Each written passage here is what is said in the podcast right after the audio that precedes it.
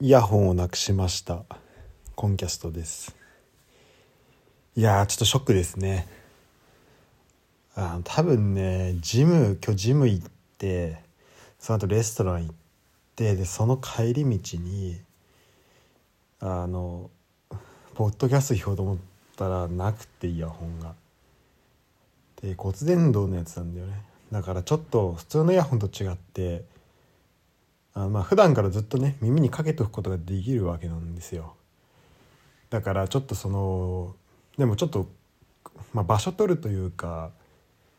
あのイヤホンみたいにそのコンパクトじゃないからなんかバッグとかに入れないでちょっとテーブルとかに置いちゃったりすることがあるんだよね。だからそれでで俺の記憶ではレストランまでイヤホンつけてた気がするからレストランあんのかなみたいな思って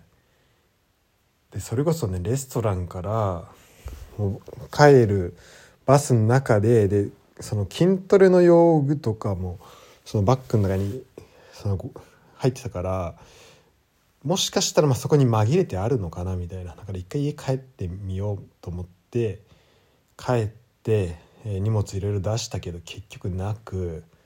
じゃあレストランかと思って電話したけどなんか電話が1ミリもつながらずまだ営業時間なんだけど。じゃあしょうがねバス乗るかと思って。で一番早いバス見たらもうあと2分後みたいになってて。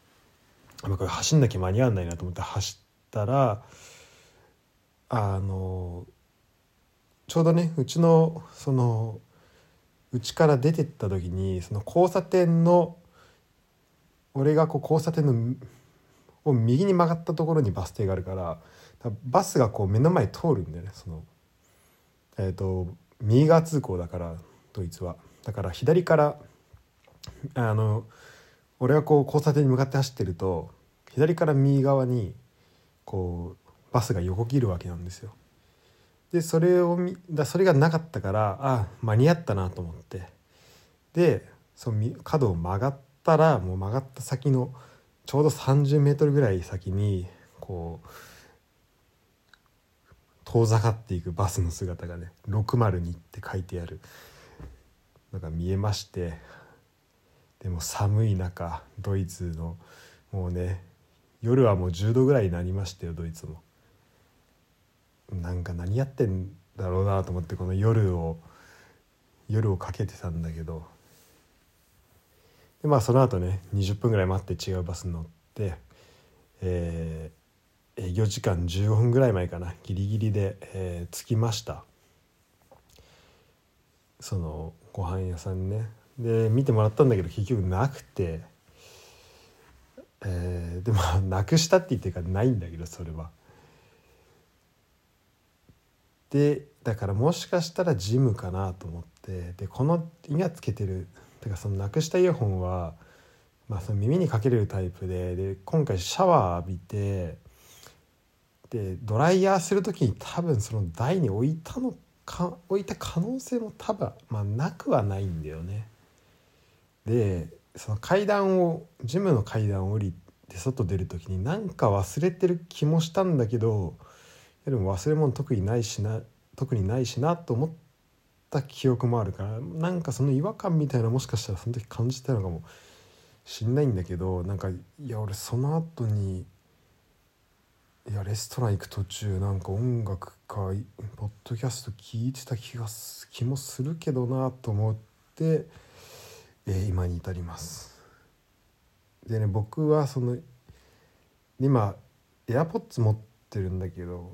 選別でもらったやつドイツ来る時に。でこれはね、まあ、性能としてはまあ文句ないんだけど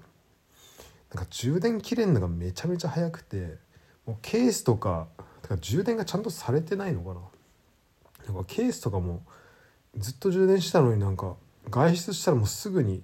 なんかティンティロリンみたいなねそのあの充電なくなりそうになるとティンティロリンってなんかこうななるやつ。あのあの音めちゃめちゃ嫌いなんだけどあれがもうすぐなるんだよね。なんかもうティンティロリンってもう1時間ぐらいで鳴ったりするから。だからあんまこいつと一緒に行動したくないなっていうのがあるんだよね。はいで、えーまあ、そんなね愚痴を5分間喋らせてもらいましたけど、えー、本日は、えっと、知ったかぶりをしない方法ですね多分こんこのエピソード俺多分タイトルつけとかないと大体ねこの今音声メモでやっててこれ何も編集しないとその撮った地名があのその収録してる時の位置情報がタイトルになるんだけど多分これね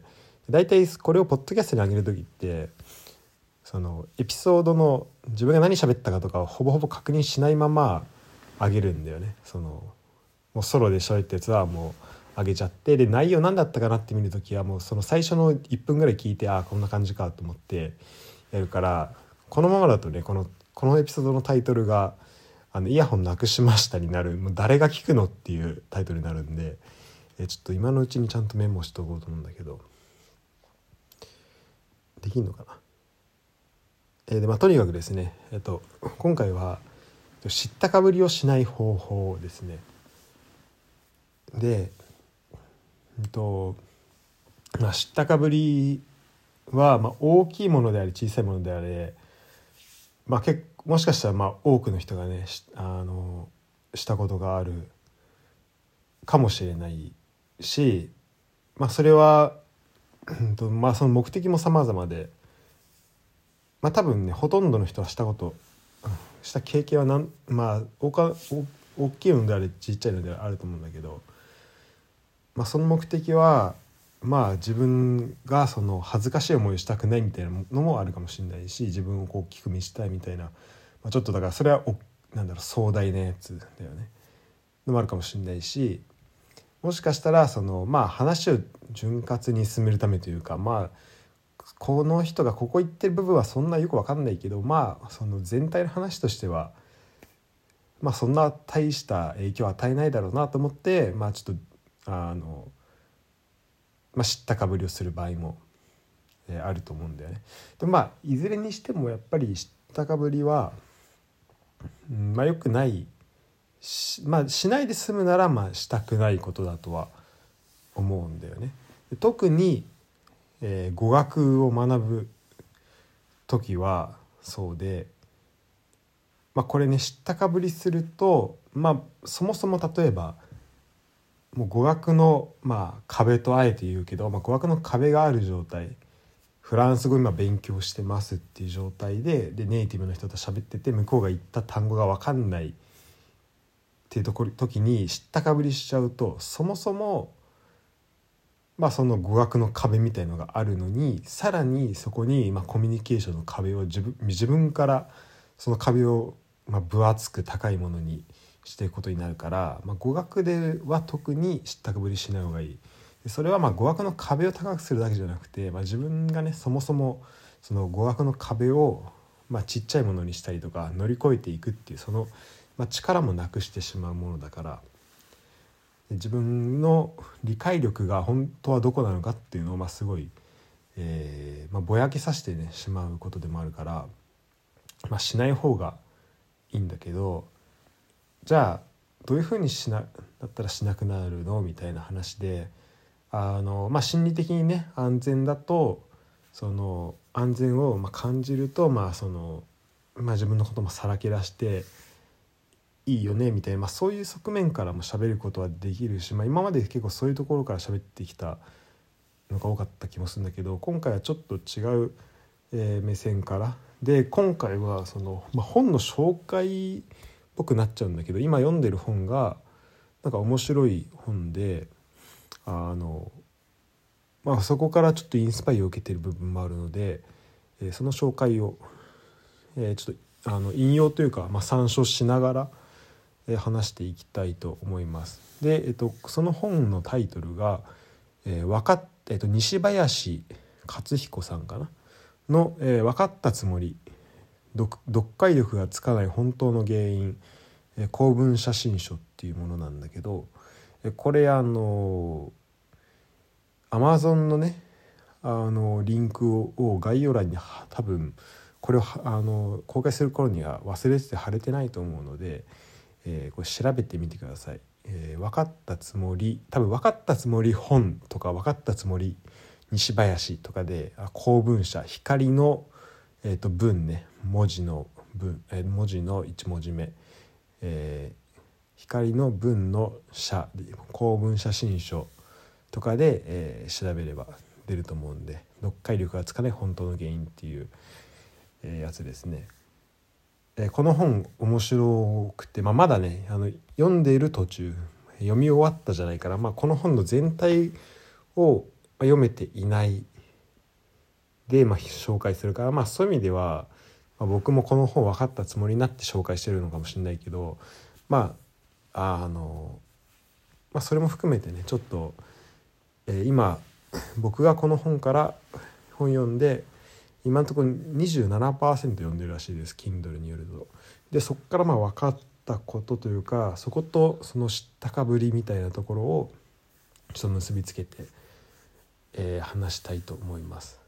っていうのは、えーと、じゃなんでその心理的安全性みたいな話をしないかっていうとえっ、ー、とまあそれももちろん大事なんだけど多分それを聞いてもなんかてか今の俺の持ってる情報だとそれをこうじゃあその知ったかぶりしないようにしましょうって言った時のだから具体的なそのじゃあどうしたらいいじゃあどうしたらいいのって言った時にそのじゃあ心理的な安全な環境を作りましょうっていう方向で喋る時のまあその自分の中でのそのなんか論理的な根拠だったりその喋れることがないからっていうのが、まあ、あってでそれにまあそれとちょっとだから違うアプローチで喋るとしたら、まあ、この本を引用することになるかなっていうことなんでえ、まあ、今それでやらせてもらいます。うんそうだねでまあまあ、じゃあ知ったかぶりがね、まあ、なんででそうだからでさらにまだ知ったかぶりしないようにしようって言ってもこれなかなか難しかったりなんか気持ちだけの問題じゃ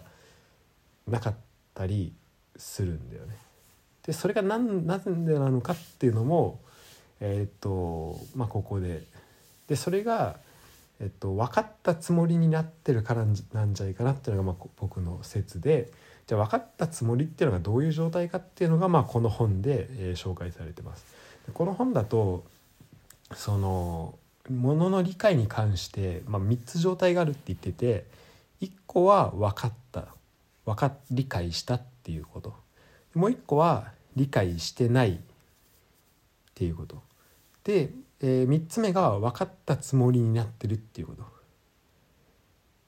で,、えっと、でこのここで言うと分かったつもりになってるっていうのは、うんとまあ、これこの本に書いてあったわけじゃないから今自分の理解で間違ってるかもしれないけど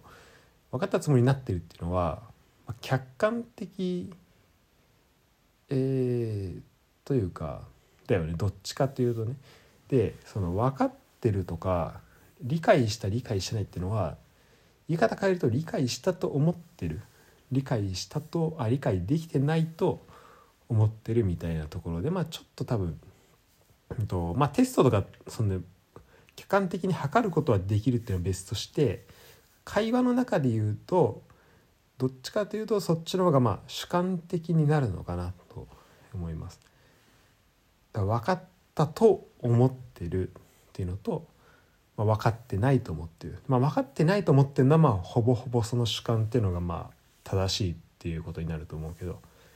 っていうのとあとまあ分かったつもりになってるっていうのは、うんと、分かったつもりになってるっていうのは多分主観で自分では認知できないと思うんだよね。それはだって分かったつもりになってるわけだから。だからで自分分かったつもりだと自分で思ってたらそれは分かってないって自分で分かってるからちょっとまあ分かってるの活用形がたくさん出てきてすごいねあのややこしくなってるのは承知ですけど、えー、だからそう分かったつもりになってるっていうのはだからまあそのちょっと客観的、えー、まあっていうのもあるんだけど、まあ、これはまああの今言ったのは細かいのはどうでもいいんだけど要はその分かったつもりになってるっていうのがすごい厄介なんだよって話をしてるのね。分かったつもりになってるのは何で厄介かっていうと,、えーと、でそれっていうのはその今話したその他2つ分かっって分かったと思ってる状態と分かってないと思ってる状態だから分かったと分かってないのこのどちらかがすごい関係してくるんだけどそれは、えっと、分かったと思ってるっていう状態と関係してるって言ってんだよね。だからまあまあ考えてみたらねそうなんだよね。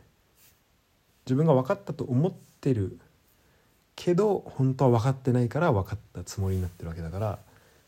だから分かったつもりっていう状態は常に分かったと思ったところから始まる。でさらに言うとなんで例えばねあることについて例えばえっ、と日本のこと分かっ日本のこと分かってるみたいなことまあちょっとざっくりとしすぎか。えっ、とじゃなんだろうね。すごいむあのじゃ来週ねえっとテストあるけどそのテストの内容分かってるみたいに言った時にえっと分かってる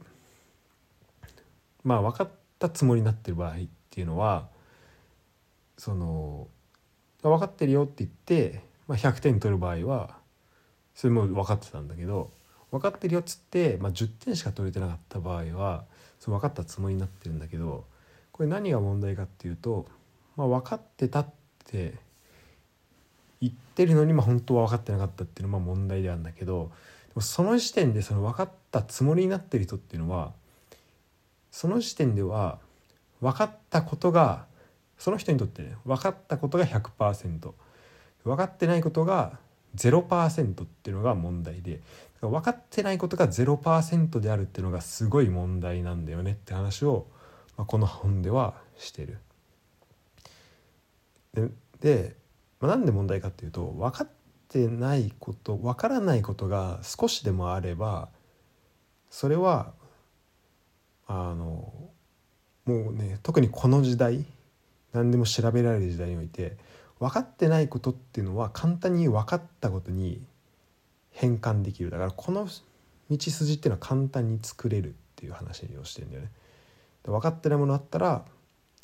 調べるなり勉強するなりすれば分かったことにできる。でもその人が分かってると思ってることはそれがその理解がどうだったかどうかは別としてもうその人が分かってるところからあのまあ努力をしなければその、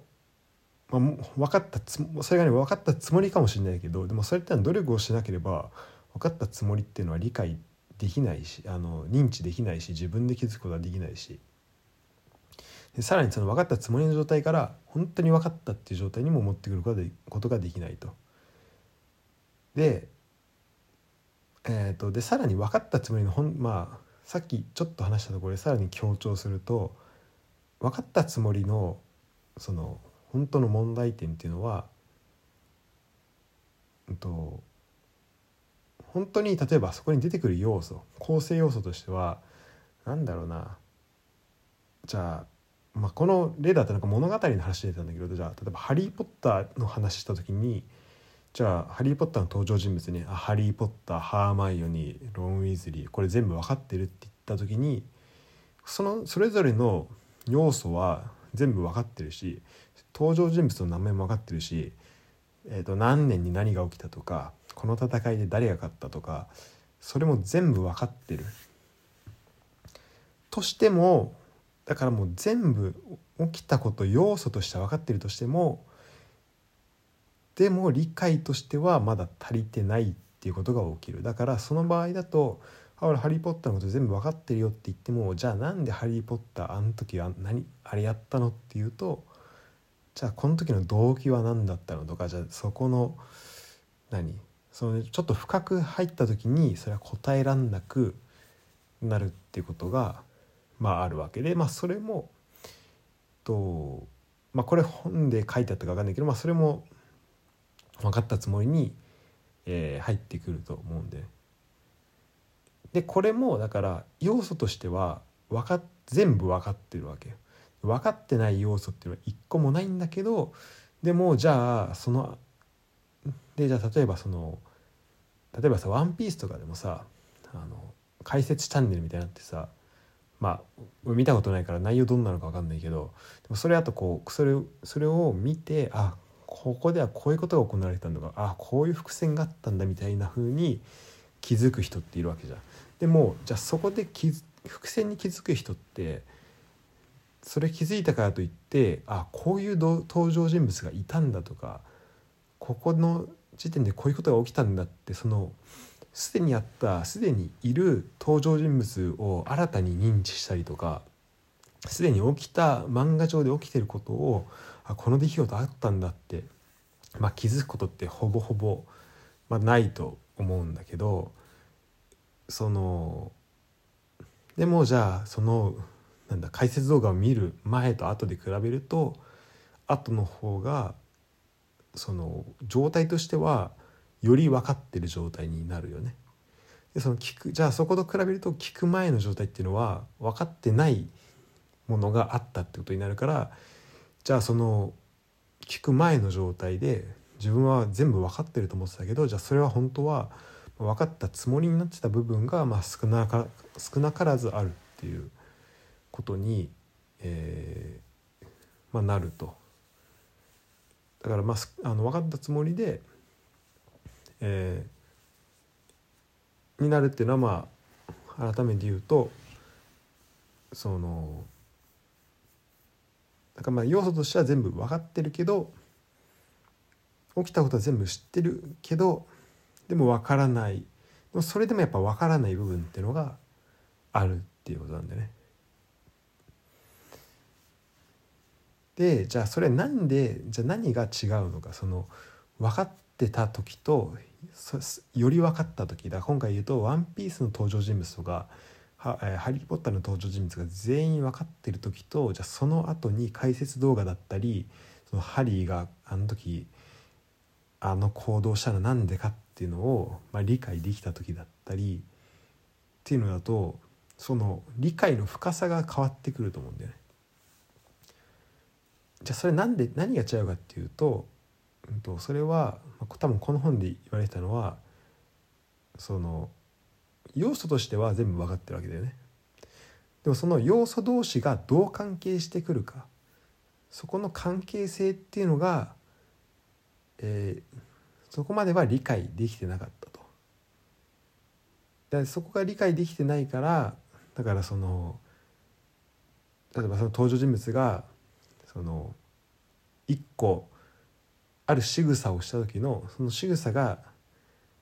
ど何を意味するのかとかが理解できてなかったっていうことになるわけ。だからそこの一個一個の要素のは分かってるけどそこ同士の関係性が関係性を理解する。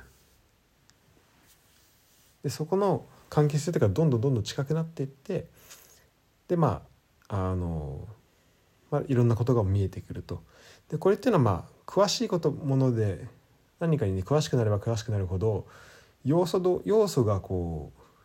要素同士をね何往復もするわけよ。例えば、うんとまあ、クラスメートだったらこのクラスメート10人いるとしたら10人の顔毎日見てでその人同士のつあの関係性みたいのも毎日見るからあこことここはこういう関係性があるんだみたいなのもこうどんどんどんどん見えてくると思うんだけどまあそんな感じで、えっとほんえっと、理解するあるものをがわ分かるっていうねところと、えー、本当に分かるっていうところで違いがあってであることが分かるっていうのはその要素がと要素だけ分かってる状態っていうのはこれは往々にして分かったつもりになってる。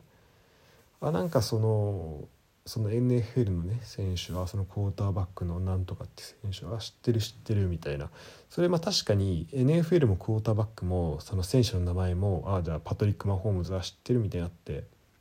あカンザスチーフスねみたいになって知ってるってなるけどじゃあその選手がどういう選手なのかみたいなところとかじゃあそのチーフスでどういうプレーをしてるのかみたいなところのその要素同士のつながりみたいなところはあの、まあ、簡単には見えてこないんだよね。だから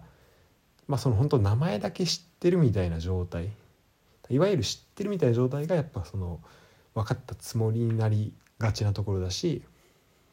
まあそれこそね今回の俺が言いたかった知ったかぶりにつながるところだと思うんでねだからまずはその、まあ、分かったっていうことにも、まあ、段階があるというのが一個。で、まあ、そのうち一個は要素だけ理解できたっていうのが要素を知ってるとか要素がまあ理解できた。登場人物として登場人物は抑えられてるみたいなのがまあ一個。じゃあその登場人物同士がどういう関わりを持ってるのかとか何でこことここ仲いいのとかこことここ仲悪いのとかそこまでが理解できてでその中で、えーまあ、その自分の中でねその関係性っていうのが組み立てられるようになるとさらに理解できたっていうふうになっていく。でまあ、それからどこまで深くいくかっていうのは、まあ、それぞれで、えーまあ、見ていくことになると思うけど、まあ、みたいな話が、まあ、その今読んでる本だと、まあ、結構されているんだよね多分俺の理解だと。まあ、まだ途中だからじゃあその知ったかぶりをしないためにはどうしたらいいのかなみたいなところあ知ったかぶりじゃないか。分かったつもりにっていう状態にならないためにはどうしたらいいのかなっていう話をまあ多分確かその後でもしてると思っててまあその後どうなるかは、まあ、僕も読んでいきたいんだけど。で、まあ、今読んだところだけで今喋ったところだけでじゃあ語学でどうやってその知ったかぶりをしないか。だからで知ったかぶりも意図的に知ったかぶりする場合もあるかもしれないけど、まあ、あと癖とかでしちゃう場合もあるかもしれないけどもう避けらんない知ったかぶりみたいのもあのあると思うんだよね。もう特にさ語学を勉強してる時にあのもう例えばフランス語だったら全単語知らない会話してて全単語知らないみたいな時もあるからだからもうじゃあ今言ったうちのそのエスクジュプトゥボワこれ全部今言ったえっ、ー、と10単語これ全部どういう意味ですかって、まあ、聞けないじゃん。でまあそこまで今ねこの単語ごとにまあ切り出してたらまあ切り出すことができるならまあ理解できてる人なんだけどでもまあそれまあそこまではなんなくても、まあ、やっぱ語学の最初習いたての時ってもう分かんないこと多すぎて何が分からないかが分からないっていう状態に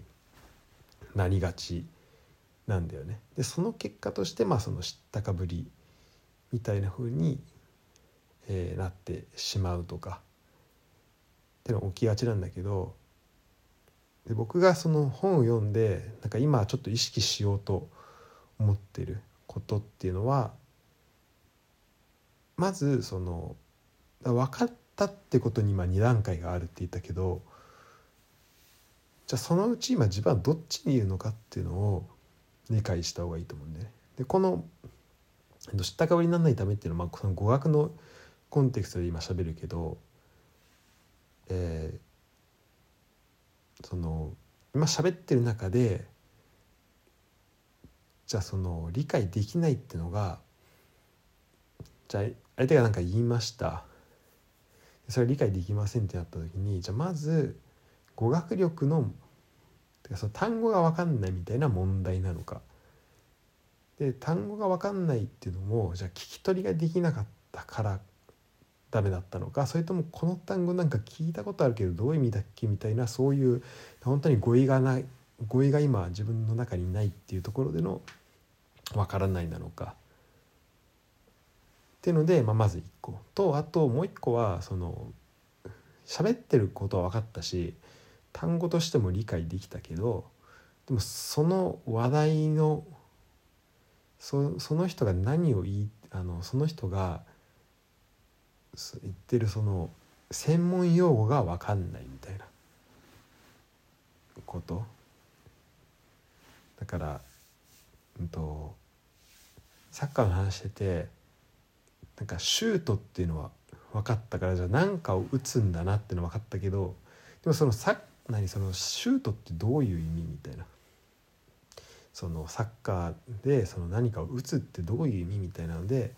その単語は全部分かったけどその先が分からあのそれが何を意味してるか分かんないみたいな。ことだったりっていうのがあってでそこっていうのはある程度その文脈とかその同じ前提を共有させないと、まあ、理解できないことでもあるからってもあるんだけど、えーと、だまずは、えーと、語彙としてその要素と登場人物が全部分かってるかを見る。ででその上でじゃその登場人物同士のつながりそのじゃあ登場、まあ、でまず登場人物が全部分かってるってことを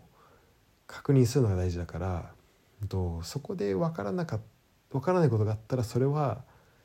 えー、調べたりとか聞いたりとかした方がまあ良いと。でその上で、えーと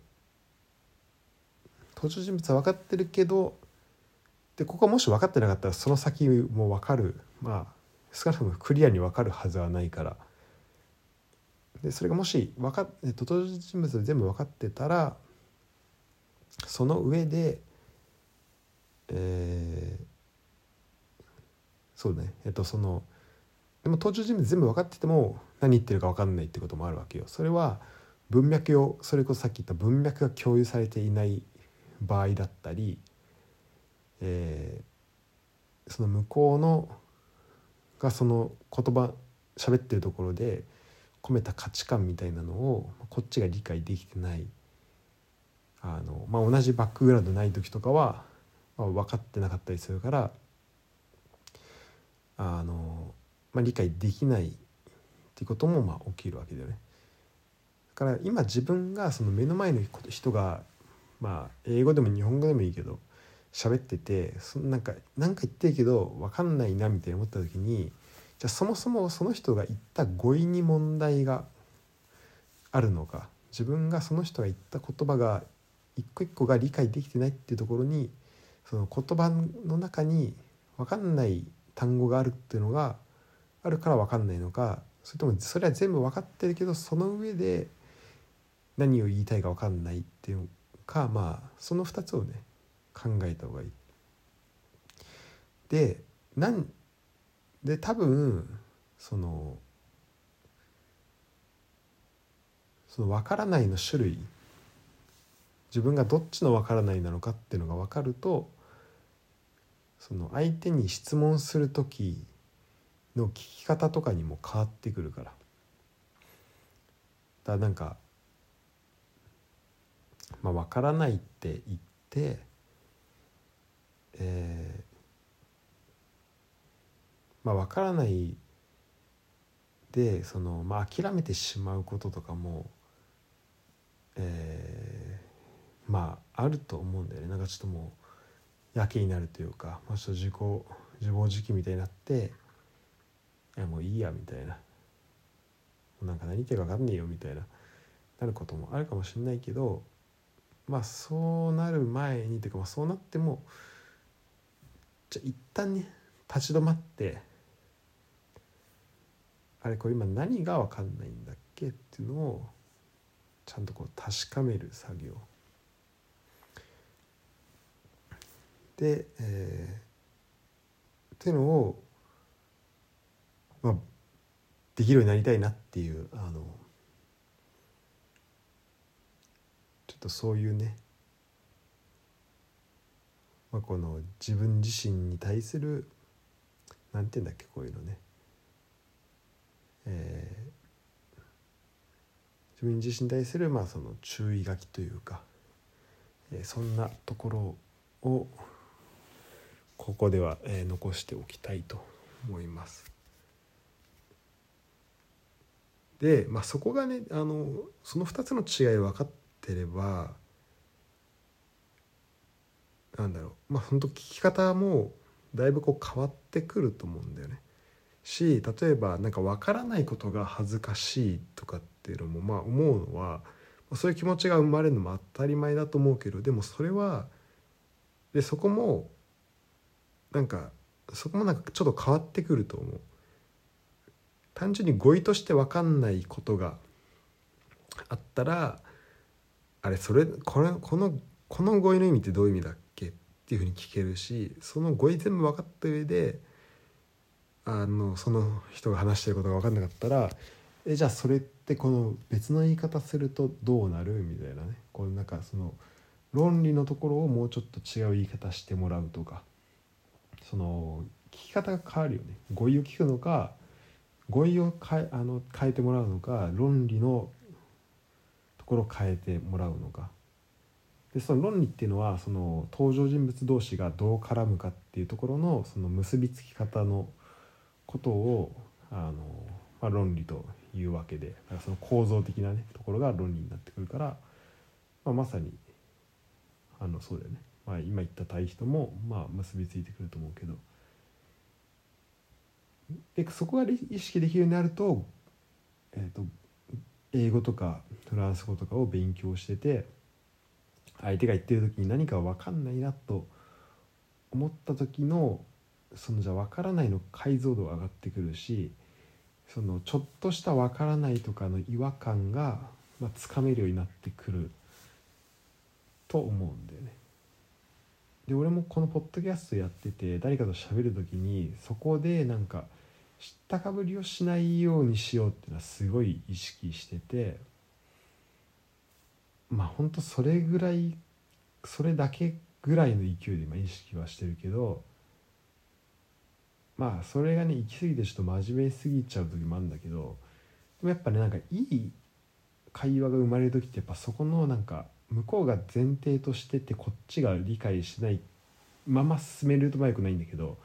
そこをちゃんとお互い揃えられた時っていうのがやっぱり本当意味のあるというかなんか、まあ、満足感のあるその会話みたいなのできると思うからそこで相手がもう当たり前に使ってることで言葉であでもそれってどういう意味なんだっけみたいなところをちょっと聞けるといいなというふうに思います。ということでちょっとさらにまあまだこの話題は全然喋れそうなんだけどちょっと眠気も限界なので、えー、この辺りにしておきたいと思います。えー、ありがとうございました。